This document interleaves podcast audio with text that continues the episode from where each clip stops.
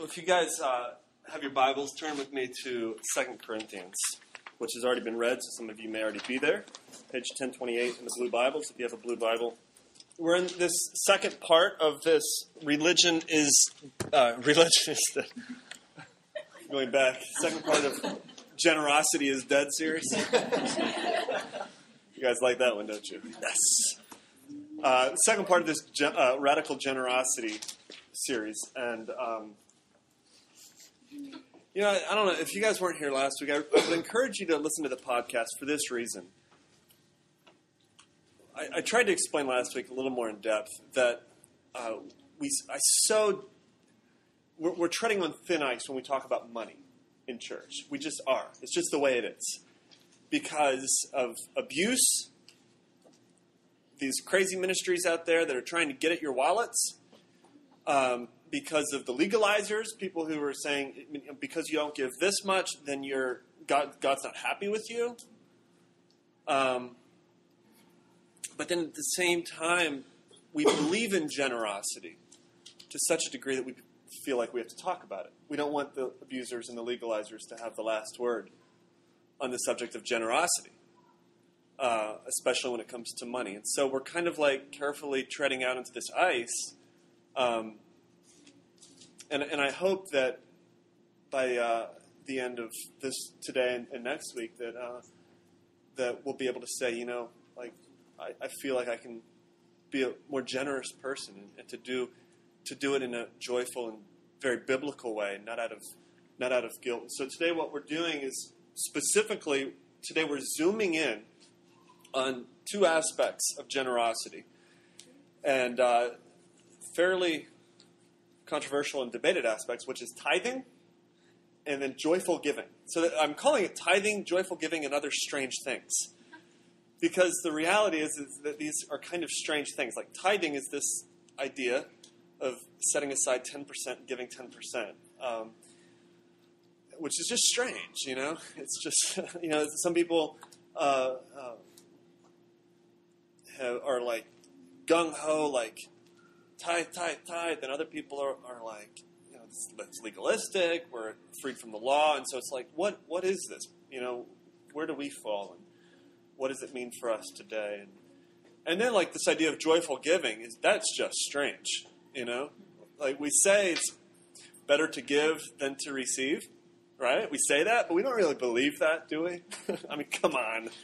We really like at Christmas time. You know, every year I would hear people say that, and then uh, then on the 25th, it's just more joyful to get. it really is. Um, and then we certainly don't really we, we certainly don't model that that belief in our life often. So this idea of joyful giving is just strange, weird. So that's what we're doing today. So, with that said, um, let's dive right in. We're going to pick up at verse 6, actually, of chapter 9. 2 Corinthians 9, verse 6. And, uh, and by the way, while I'm thinking of it, um, Jess and I are getting away for the next two days, for like a little, three days, for like this little um, spiritual retreat. Like we've been needing to do this, and it's just, we're, we're looking forward to it. It's going to be good for us. So, anyways, don't call me over the next couple of days. Um, just kidding. If you need to get a hold of me, leave, leave, me a message, but I won't be answering my phone. So just felt like I should say that so you don't you're not like, man, I called him Sunday night. He hasn't called me back yet. All right. I'm glad I got that out of the way. It's been pressing. Ch- uh, chapter 9, verse 6 of 2 Corinthians. Remember this, he says, Whoever sows sparingly will, will also reap sparingly, and whoever sows generously will also reap generously. Now, every every generation likes to put its wisdom into these little maxims, if you would. Like, for instance, some of our maxims that we have today, our little nuggets of wisdom would be uh, look before you leap. Um, if everyone's jumping off of a bridge, would you leap? um, this this one's probably most applicable to this maxim here. What goes around comes around. Right. Most most theologians uh, commentaries that I've read for this verse right here believe that this was a modern maxim that um, Paul is drawing from and using. That was just part of their culture, something that they would regularly say. And of course, it's a farming culture largely, and uh, so this idea of hey, if you sow a lot of seed, you're going to get a lot of fruit. You're going to reap a lot. If, if, if you sow a little bit of seed, you're going to get a little bit of fruit. And so Paul uh, takes this maxim and he sticks it into this letter here, which was probably something very familiar to them, but it relates so well to this, this idea of generosity that Paul then takes the next eight verses, which we're going to see over the next two weeks. He takes the next eight verses to sort of unpack it and explain how this maxim works with generosity. And uh, so it's going to be interesting. So that's what we're diving into. Whoever sows sparingly will also reap sparingly. Whoever sows generously will also reap generously. Um, now, uh, the first question that I think needs to be asked as we're diving into this this sort of series, especially when we're uh, look, zooming in on like the, the, the nitty gritty of generosity, is this. Well, two questions. One, how much should we give? And two, how should we give? All right. So that first question, how much how much should we give? Uh, look at verse seven. Each man should give what he has decided in his heart to give. Each should give what he has decided to give. Each should give a tithe, right? No, he didn't say that. Each should give what he has decided in his heart to give. Now, what does that mean? All right. I, I do think it's important to note, note, that he doesn't actually use the word tithe. He doesn't say tithe right there. He doesn't say each man should give a tithe. Everybody should give 10%. Um, it, in and of itself, that doesn't mean much. You know, that could be a lot of reasons he doesn't say that. But it's still interesting to note.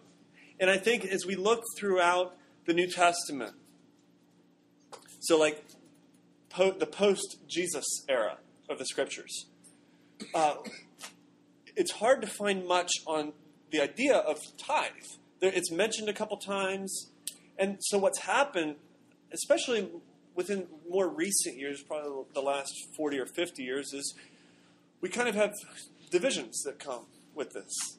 Like some people over here that are like, you know, tithing is a command, it's a direct command, and if you don't tithe, then you're um, really in, in, trouble. You know, you tithing, tithing, tithing, it's a command. And other people over here are like, wait a second, we're freed from the law. Tithing was part of the law.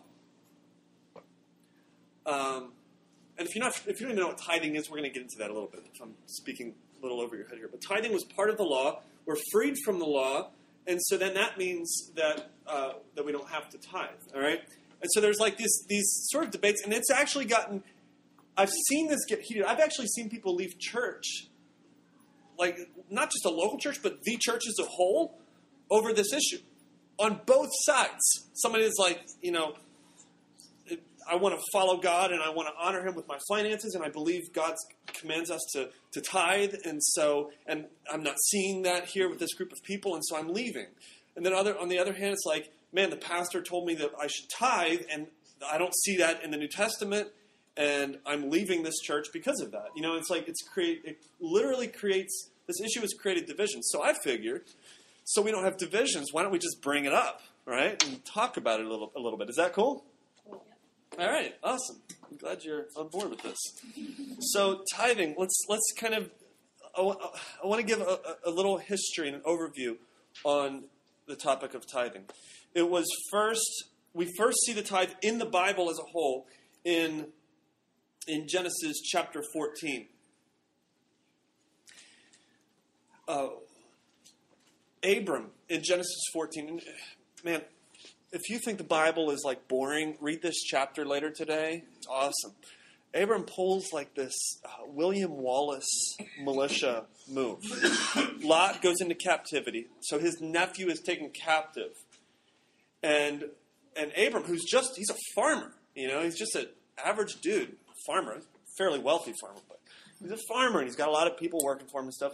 When when his nephew Lot goes into captivity, Abram gets all of his his farm farming people together, 318 of them, and says, "Let's go against these five kings and defeat them, and and rescue ne- my nephew Lot and all of the spoils that that these kings stole from Lot's from Lot's city, which was Sodom, by the way." And so they go, and it's like, you know, just picture William Wallace or The Patriot or any other Mel Gibson movie. the Passion. We could keep going here. The, the only difference, I'm not going to get it. Never mind. I'm going to say the difference between The Passion, The Patriot, and Braveheart, but. Well, The Passion was just one person that did the whole thing. With Braveheart, he had like this big group of people. With The Patriot, he had his, his sons, his family. And with the passion, it was just the lead character, you know, which was Jesus, which was very uh, applicable. But anyways, it's, Mel Gibson's just funny. Anyways, you gotta love him, maybe. Don't. Maybe no. You do because you have to love everybody, you know, right? so, anyways, wow. So Abram, I'm just, just trying to talk about tithing here. Abram like pulls this militia move, and he he goes and he rescues Lot, his nephew, and they take all of these spoils that were stolen, and they bring him back. And Abram, like this, just amazing move, just brings it all back, you know. And uh, he's greeted by this king called Melchizedek, and Melchizedek comes and, and he evidently is a very godly, godly person, godly king, um, and he blesses Abram right there and says, you know, you, you're, you're amazing. Like God, God's hand is on you, and He just gives Abram this blessing. And, and then out of that generosity and out of that thankfulness, Abram then takes ten percent of, of all the spoils that he re, that he recovered, takes ten percent of everything that he has, and he gives it to Melchizedek as a thank you. Isn't that interesting? All right. So that's the first time we see a tithe. The next time is two generations later, with Abram's uh, grandson Jacob. And Jacob has this really just powerful experience with God. He just encounters God in this extremely powerful way. And then God tells him, and I'll read it to you. It's, it's in Genesis chapter 28, verses 22 and 20, uh, 20 through 22. It says, Then Jacob made a vow. This is after this great experience, this encounter with God. Jacob made a vow saying, If God will be with me and watch over me on this journey I am taking, and will give me food to eat and clothes to wear, so that I return safely to my father's house, then the Lord will be my God. And the stone that I've set up as a pillar will be God's house. And all that you give me, I will give you a tenth. And so here, and it's interesting to note why, based on uh, simply a promise from God that He's going to provide for him, He's going to be there for him, and, and get him home safely. He's not going to let him starve he said, out of that kind of thankfulness, he says, Wow, I'm going to give you a tenth of everything that you give me. I'm going to give it right back to you. All right? So that's the second place we see a tithe. Now, so at the beginning, then, I mean, if we think about it, tithing then began not as a command, not as a law. It began as an act of love, as an act of thankfulness, as an act of gratitude. Now, in Leviticus chapter 27, we see then that tithing became a law for the Jewish people. So it was the law of the land. And where, where what it says in chapter 27 of uh, verses 30 through 32 is that um, that everything everything that you have, and by the way, it's a bartering society. They didn't have cash back then. They didn't have George Washingtons. They had their stuff, you know, and so so their currency was what they had, their stuff. And so everything that comes out of the ground, your fruit, your vegetables, all of your animals, your cows, your bulls, your your sheep, your baba lambs, everything that you have, you're going to take 10% of that and you're going to give that to God as an act of worship. This became a law for the Jewish people when they when when the law was established. 600 some uh, laws when the law as a whole was established and, and God said, This is how I want you to live, within that law, using really Jacob and Abram as a model here, part of the law was taking 10% of everything that you have, setting it aside, and giving it to God. And then, and then the way that they used that was uh, in a number of ways. In, in Numbers, it talks about using it for the poor. It also talks about using it to support the Levites, who were the ministers. But essentially, what they're doing is the 10% was to go uh, essentially to God's work, just to the, to the work of God in their world at the time. Now, like a lot of the laws, they tended to break them, right?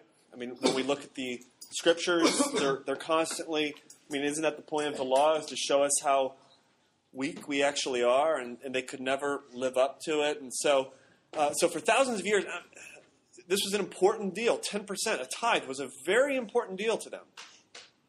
To the degree that when they didn't live up to it, in Malachi chapter 3, Malachi tells the, the people of Israel, in, in, with the voice of God, it's as if God is speaking to them through Malachi, that uh, he says that you're robbing me. And they're like, How are we robbing you? And he says, When you, when you hold back your tenth, your tithe, you're robbing me. And it's like, wow, that's, that's a pretty big charge. like, I mean, I wouldn't rob, want to rob any of you guys. Um, but then if God were to come to me and say, "Hey, by the way, you're robbing me," I'm like, "Whoa, you know, seriously?" But so, but this is how important the, the tithe was to their to them and to their the way that they related to God and to their worship, to the degree that if they held it back, it was as if they were robbing God.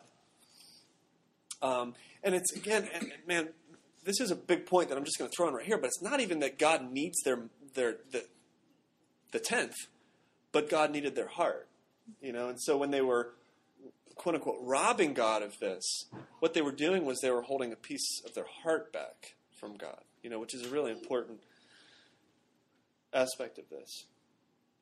So that's kind of like a quick overview of tithing in the Old Testament for the Jewish people as, when when God was relating not to all of humanity, but God was relating to a nation, the nation of Israel. This is sort of an overview of tithing. Then the question becomes okay, so now Jesus comes, God enters the world, becomes flesh, dwells among us. Jesus comes, uh, the, he, he fulfills the law, he establishes a new covenant of grace, and then sends people out to, to take this good news to the ends of the earth. It becomes, you know, it opens up this good news of God opens up not just to the people of Israel, but to the whole entire world. And then the question is now, what does it look like for the church? So that's what it looked like for, for the people of Israel. Now, what does it look like for those of us, I guess you could say, on this side of Jesus? As, as the church It's like this global, worldwide uh, community of people who are following God. And to answer that, what I want to do is turn to 1 Corinthians chapter 15. So it's just back a couple pages. This is the first letter that Paul wrote to the Corinthians. We're looking at the second letter right now.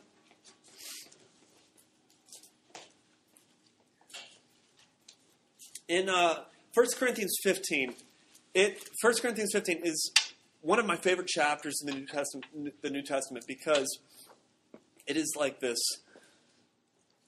unbelievably amazing argument for the resurrection. It's just phenomenal. Talks about eyewitnesses. It's just it's just a really good argument. And he's he's di- Paul is diving into like this this talk of the resurrection that, that Christ has come and he's died for us, yes, but he's resurrected, and he's talking about why that's important. He says, you know, if Christ wasn't resurrected, from the dead, then none of this would matter. Like, nothing would matter if Christ wasn't resurrected from the dead. It's all, like, everything hinges on that moment of the resurrection.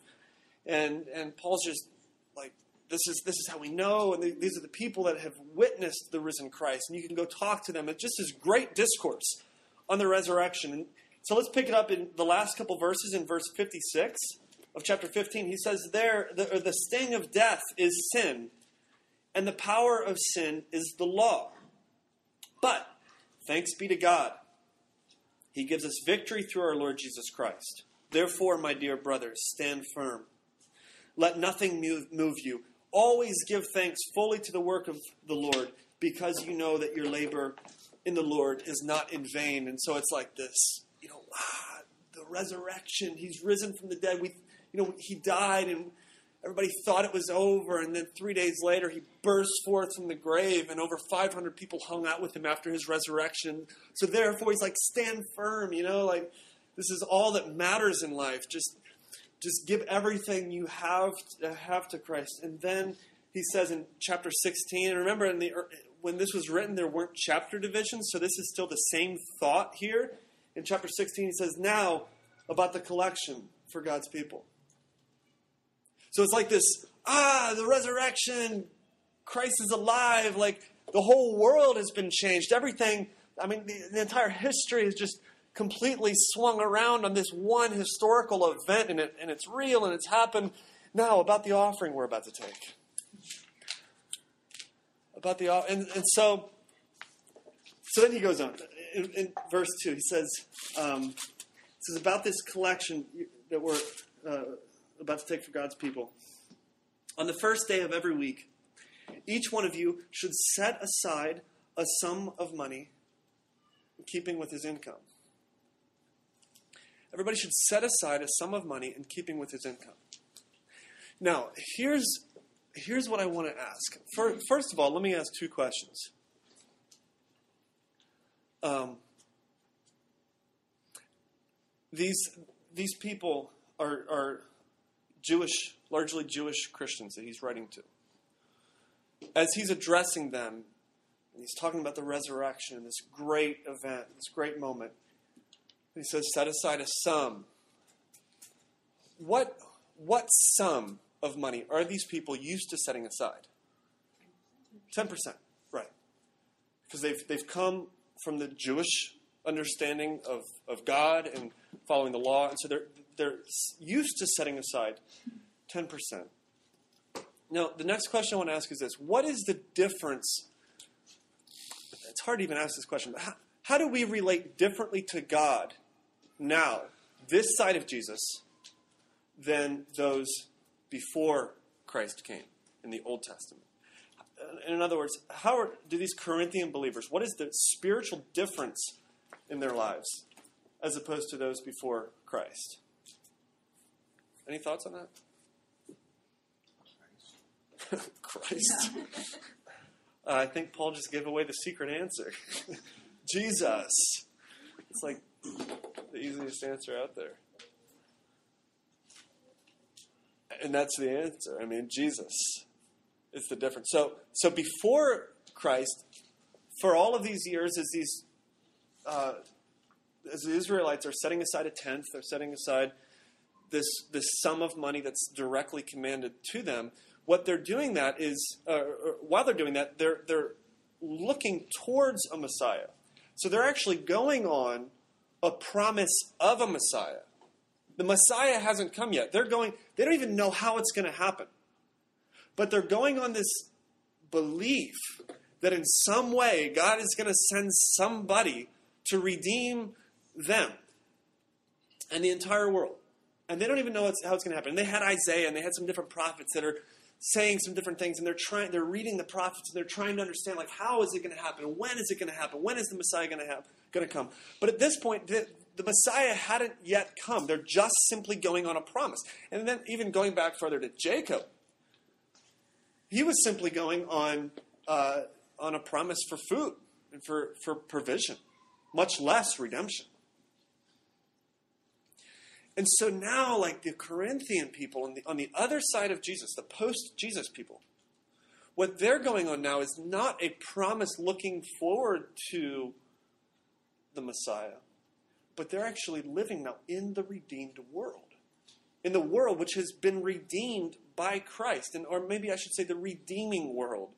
It's the world in which God, all the questions were answered. You know, how, who was the Messiah? When's he going to come? How is he going to redeem us? It was all answered. They saw it happen before their own eyes. God came into the flesh and he lived among us. He dwelt among us. And and he went to the cross and he died for our transgressions and he died for our iniquities and then when they thought it was all over he burst from from the ground and like the resurrection this amazing event in which everything hinges on these are people who have seen the redemption of god take place they've some of them have could have very well been eyewitnesses to it.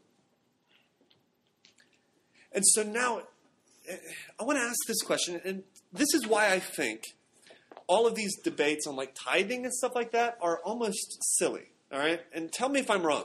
All right, but here's here's here's my thesis. All right,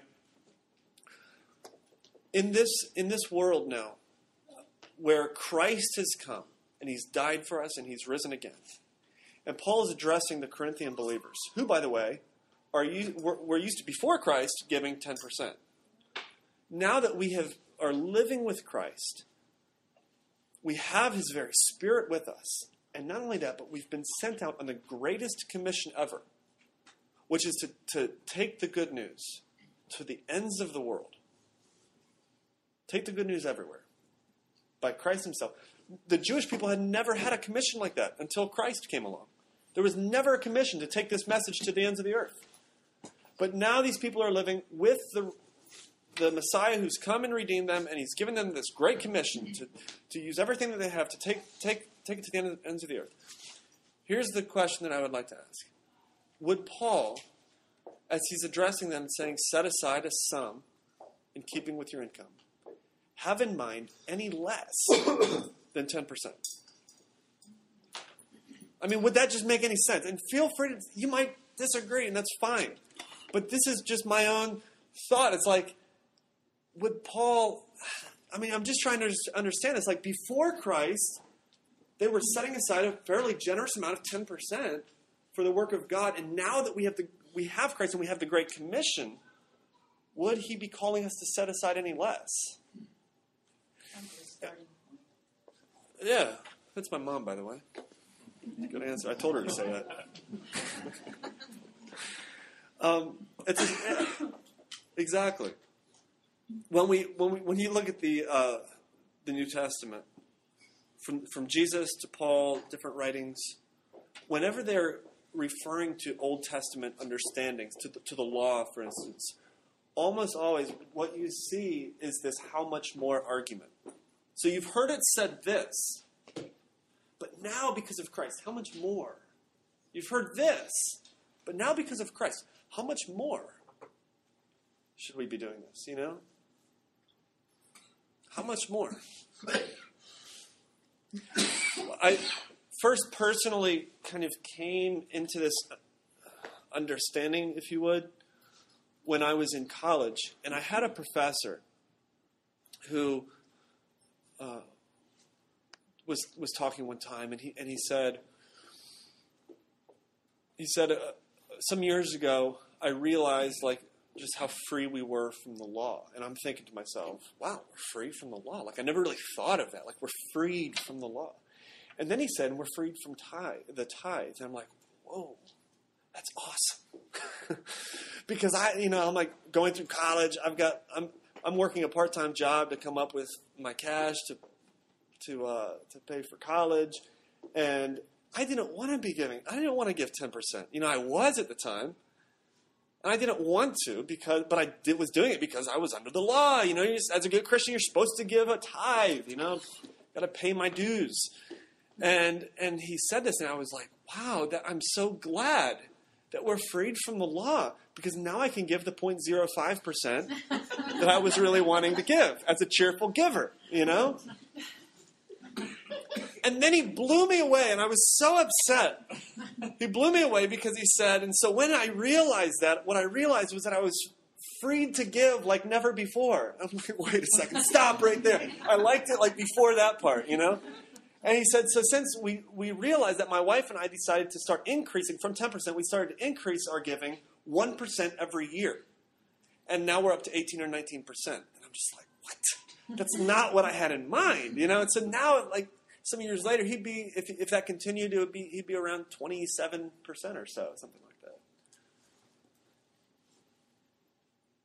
Which was just strange, like you know. And, the, and my problem was I could give 0.05 percent pretty joyfully. Mm-hmm. I could do that with cheer, and it would make me, you know, dollar a day keeps the blues away. You know, like make me feel good about myself. I just made that maxim up. That's a modern maxim that we're going to now like send. It'd be awesome. And uh, but that, that was the problem was like, okay, so now what do I do? Because I'm not giving joyfully. So I'm giving my I'm giving 10%, but I'm certainly not doing it like this guy is. I'm not doing it like he loves giving. And I don't I don't know why that is. You know, for me I'm doing it because I feel like that's going to make God happy. And now that I know that God's happy with me, period, what is my motivation to give? Was my problem.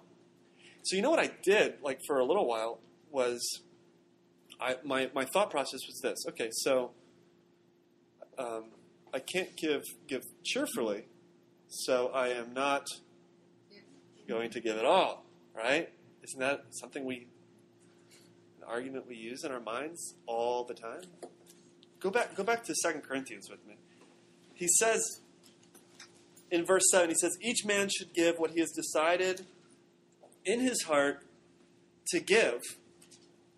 So you should set aside this sum. So you should be intentional about it. And, and here's the realities. One thing we do see commanded in the scriptures is to be intentional about a sum. And like we kind of live in a culture today where we don't really want to be too intentional. It's just kind of like, eh, if I feel like it, you know, I want to just be able to do what I feel like at the time. But one thing we do see modeled all throughout the scriptures is to be intentional about what you're doing how you're giving, not just with money, but with everything. Anyways, so so each man should give what he has decided in his heart to give. And then he says, not reluctantly or under compulsion, for God loves a cheerful giver. And that's my problem. That, that, that was my problem. It's like, okay, so now I'm kind of called to this really high standing, but, but also it says, not reluctantly, not, you know, as a cheerful giver. That doesn't make any sense.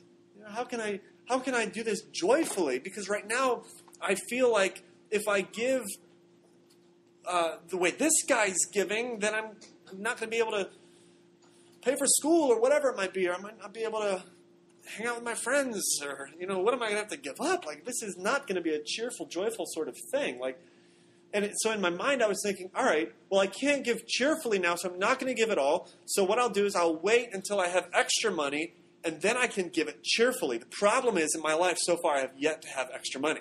and I'm almost 30 years old, and I still don't have any extra money.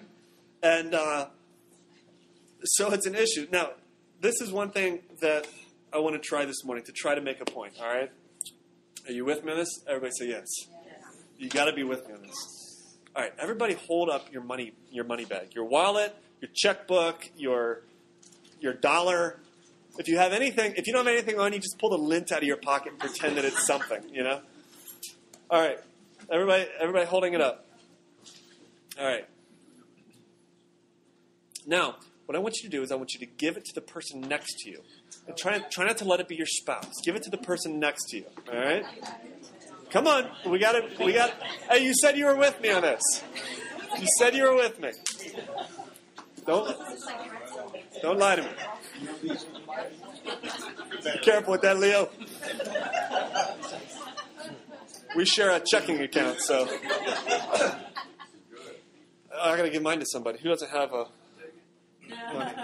That's a big wallet. It is. It's got a lot of money in it. got a collection going on. All right, now what I want you to do, It is. We're going to take an offering, and I want you to give like you've always wanted to give. All right? Are you ready? We're going to. No, I'm just kidding. Give me my wallet back. All right, you can give give give the money back. Come on.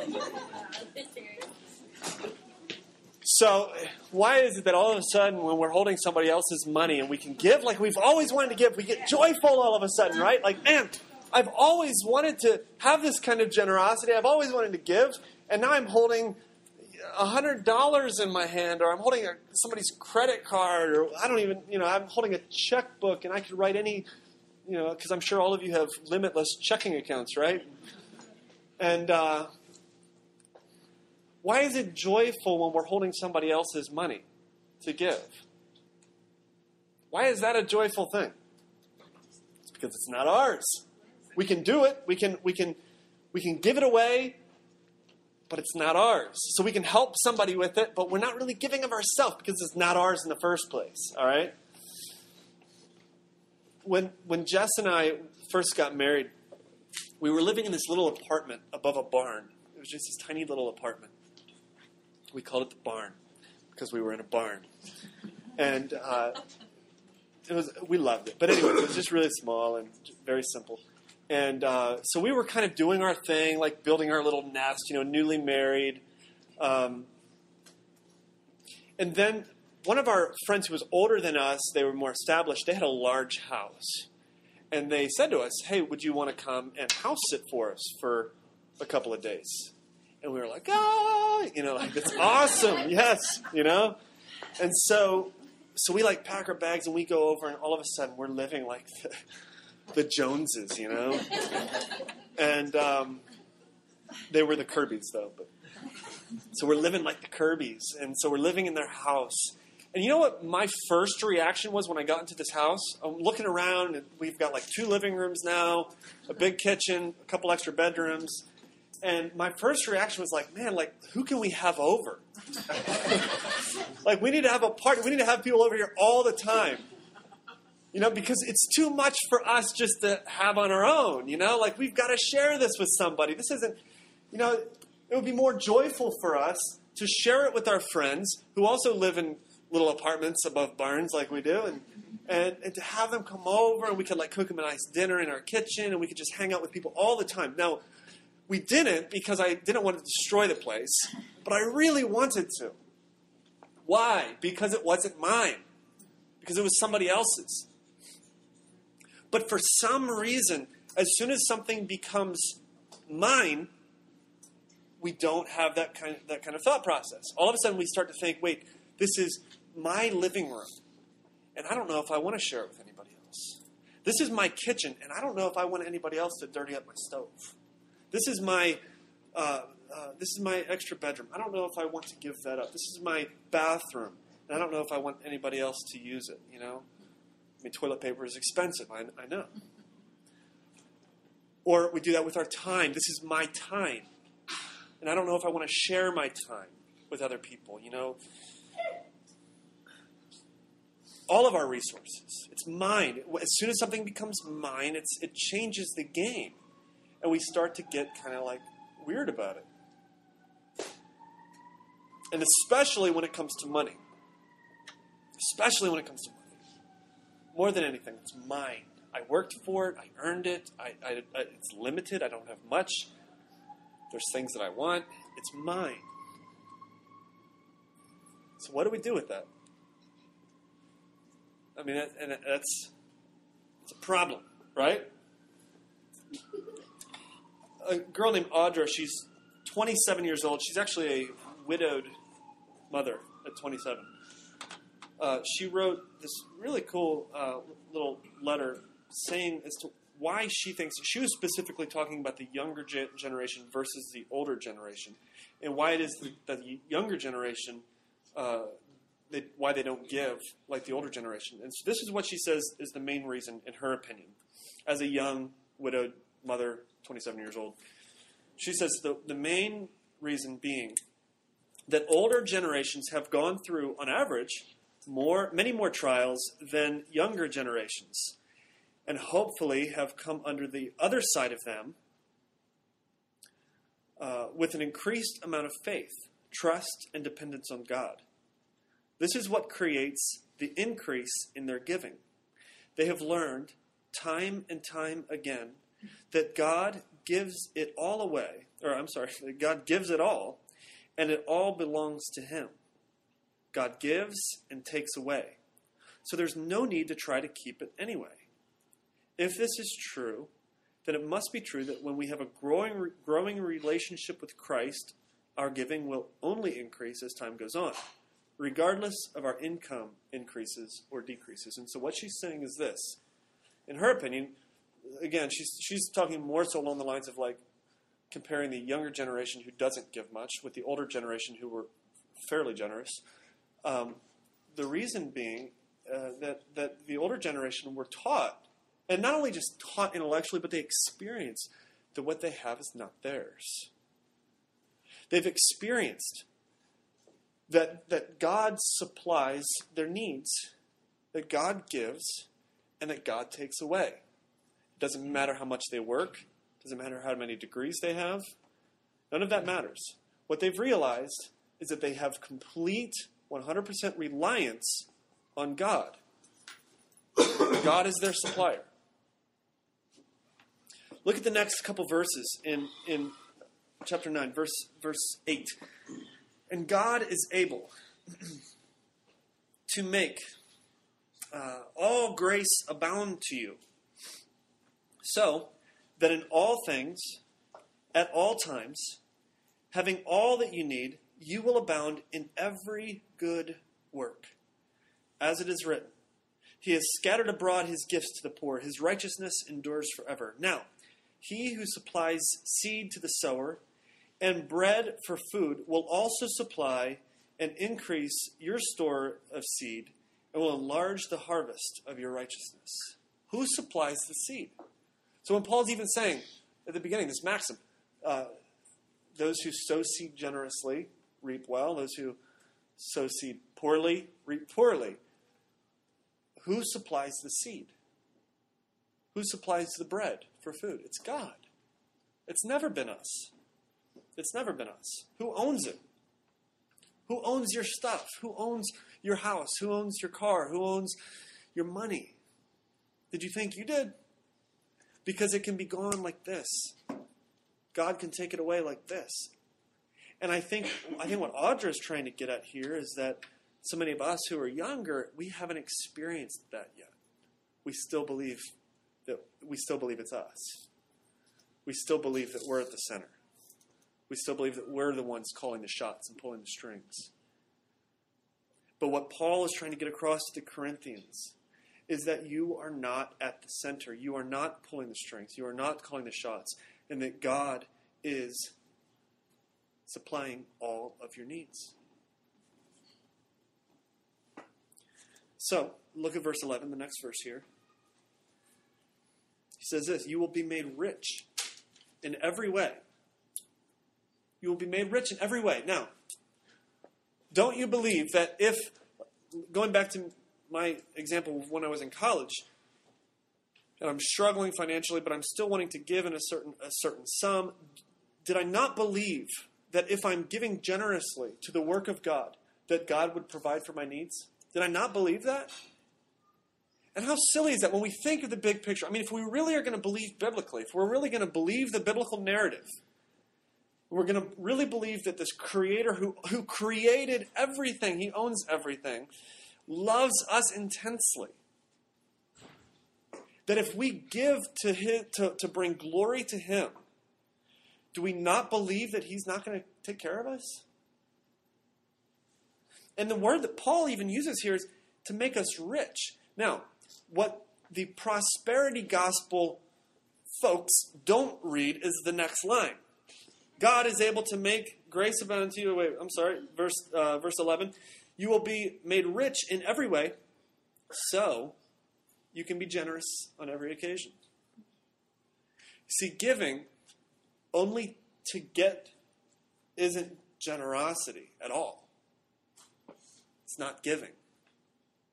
But giving, recognizing that even if we're giving extremely sacrificially and we're trusting God with our finances, giving, recognizing that God will not only provide for us, but He very well may bless us and give us an abundance. Only so we can continue to give. Only so we may continue to be generous. That's radical generosity. You see what I'm saying? So it's not giving. I mean, it, it is true that the Bible teaches us that when we give, God will give, give it back to us. You can't get around that in the Bible. But you also can't get around the fact that in the Bible that when you give, God gives back so you can keep giving. And then he gives back so you can keep giving. He gives to generous people. So you can keep giving, not so you can now go get what you wanted. You know? Like, I actually gave one time, I gave like a big check because the pastor told me you're going to get it back. And I'm like, all right, I'm, I'm, I'm, trusting you on this, you know, and I'm like putting it in. And, uh, and you know, that didn't really come back. Why? because I was giving to get. I wasn't giving to give. You know, I wasn't truly giving of myself, saying, I want to just live simply and I want to I want to embrace a sacrificial kind of lifestyle with everything, including my finances. and trust that God will supply for me.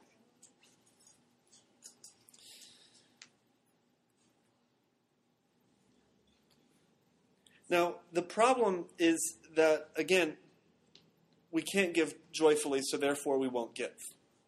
I'm going to kind of take it back to that. We're going to wrap up with this thought. I can't, you know, I, I get that, I can see it, but the, still the reality is, is like, I, I can't give joyfully. I can't give as a cheerful giver. So what do I do?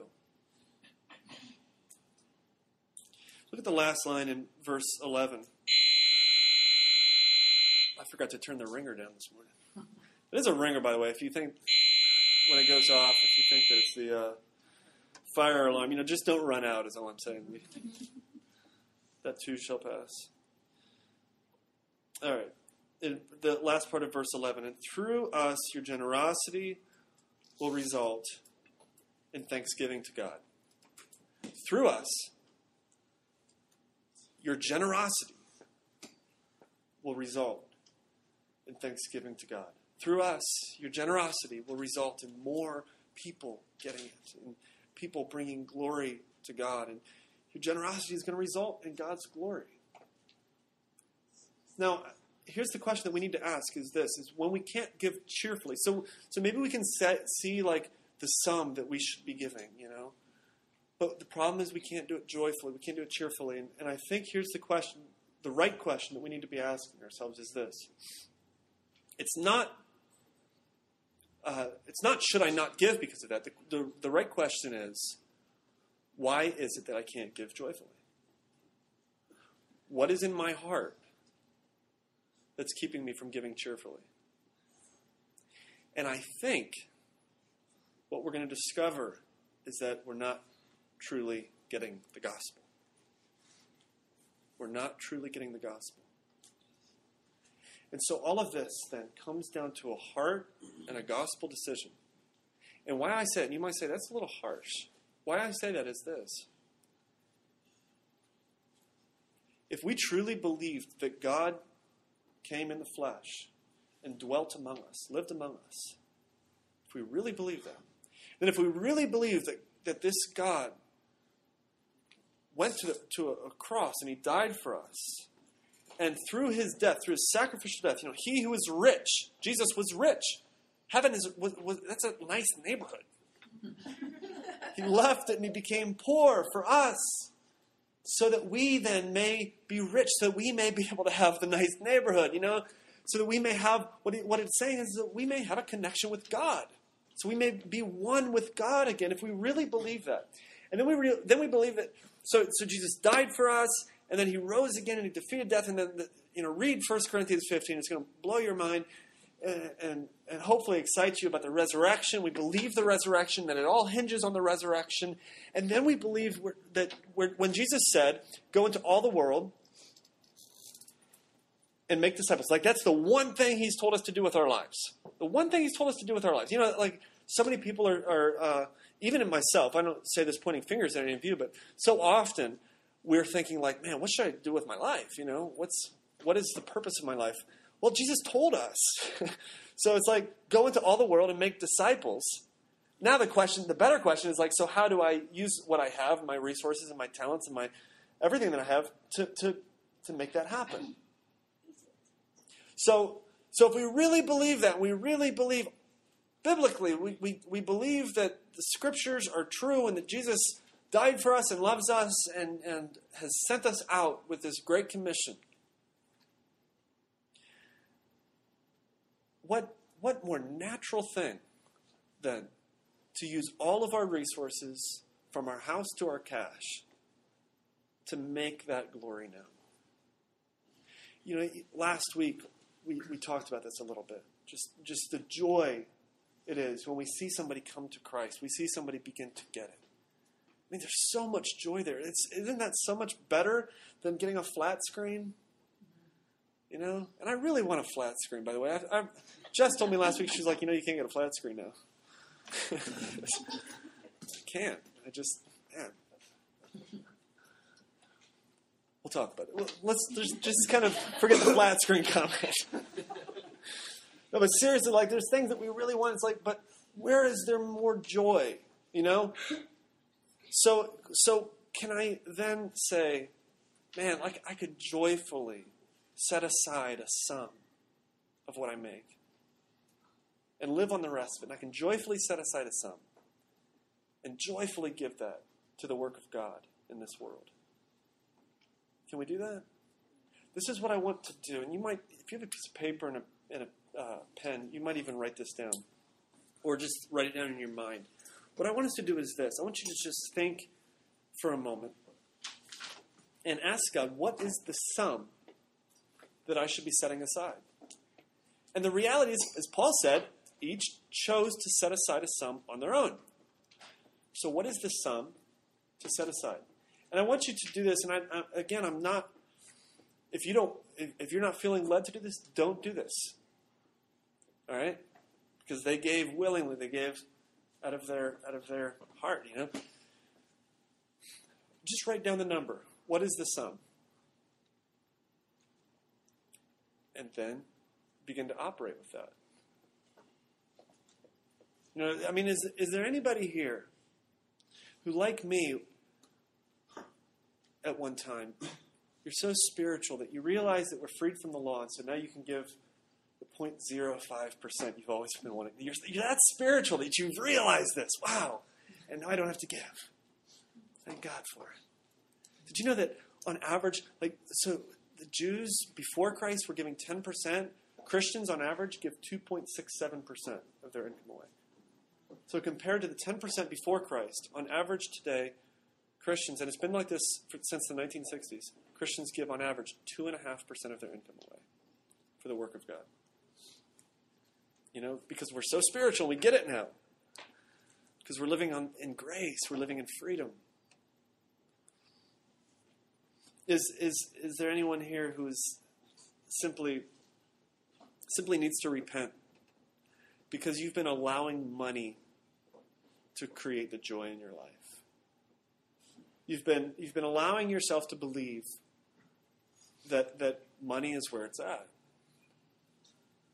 And you're realizing that, that there's so there's there's such a greater joy out there in Christ. And in giving all of our resources and everything that we have, everything we can possibly give to the furtherance of the gospel and to, to the glory of God. And we just need to stop and take a moment of repentance and say, God, I'm, I'm sorry for, for worshiping and loving money. And I want to worship and love you. I want to come to you. Or uh, is, is, has, has anyone recognized that, um, that you just simply have not been guided uh, by this desire to make Christ known. It's just that simple. Like you're really not driven by Christ. You're not driven by by bringing glory to him and displaying his glory and making him known in every aspect in every way in, every part of your life. And you're ready to just, to just commit. You're like, I, I, I believe the gospel and I'm, I'm going to begin living the gospel kind of life and you're ready to make that kind of commitment to Jesus. We're going to take a couple uh, moments here, and John's going to come, and we're going to sing together, and, we're going to take communion together, and and uh, um, so just kind of think about these things. And, and, the biggest thing I want you to think, even more than the sum, that's a practical out, out, outworking of your faith. But what we need to get at is is is the reason why we, we don't want to live that way, why we can't live that way. And that's the, that's the gospel issue. It's a hard issue. It's do we really believe in, in, in Jesus Christ? So just kind of meditate on that, think about that, look inward as we sing together.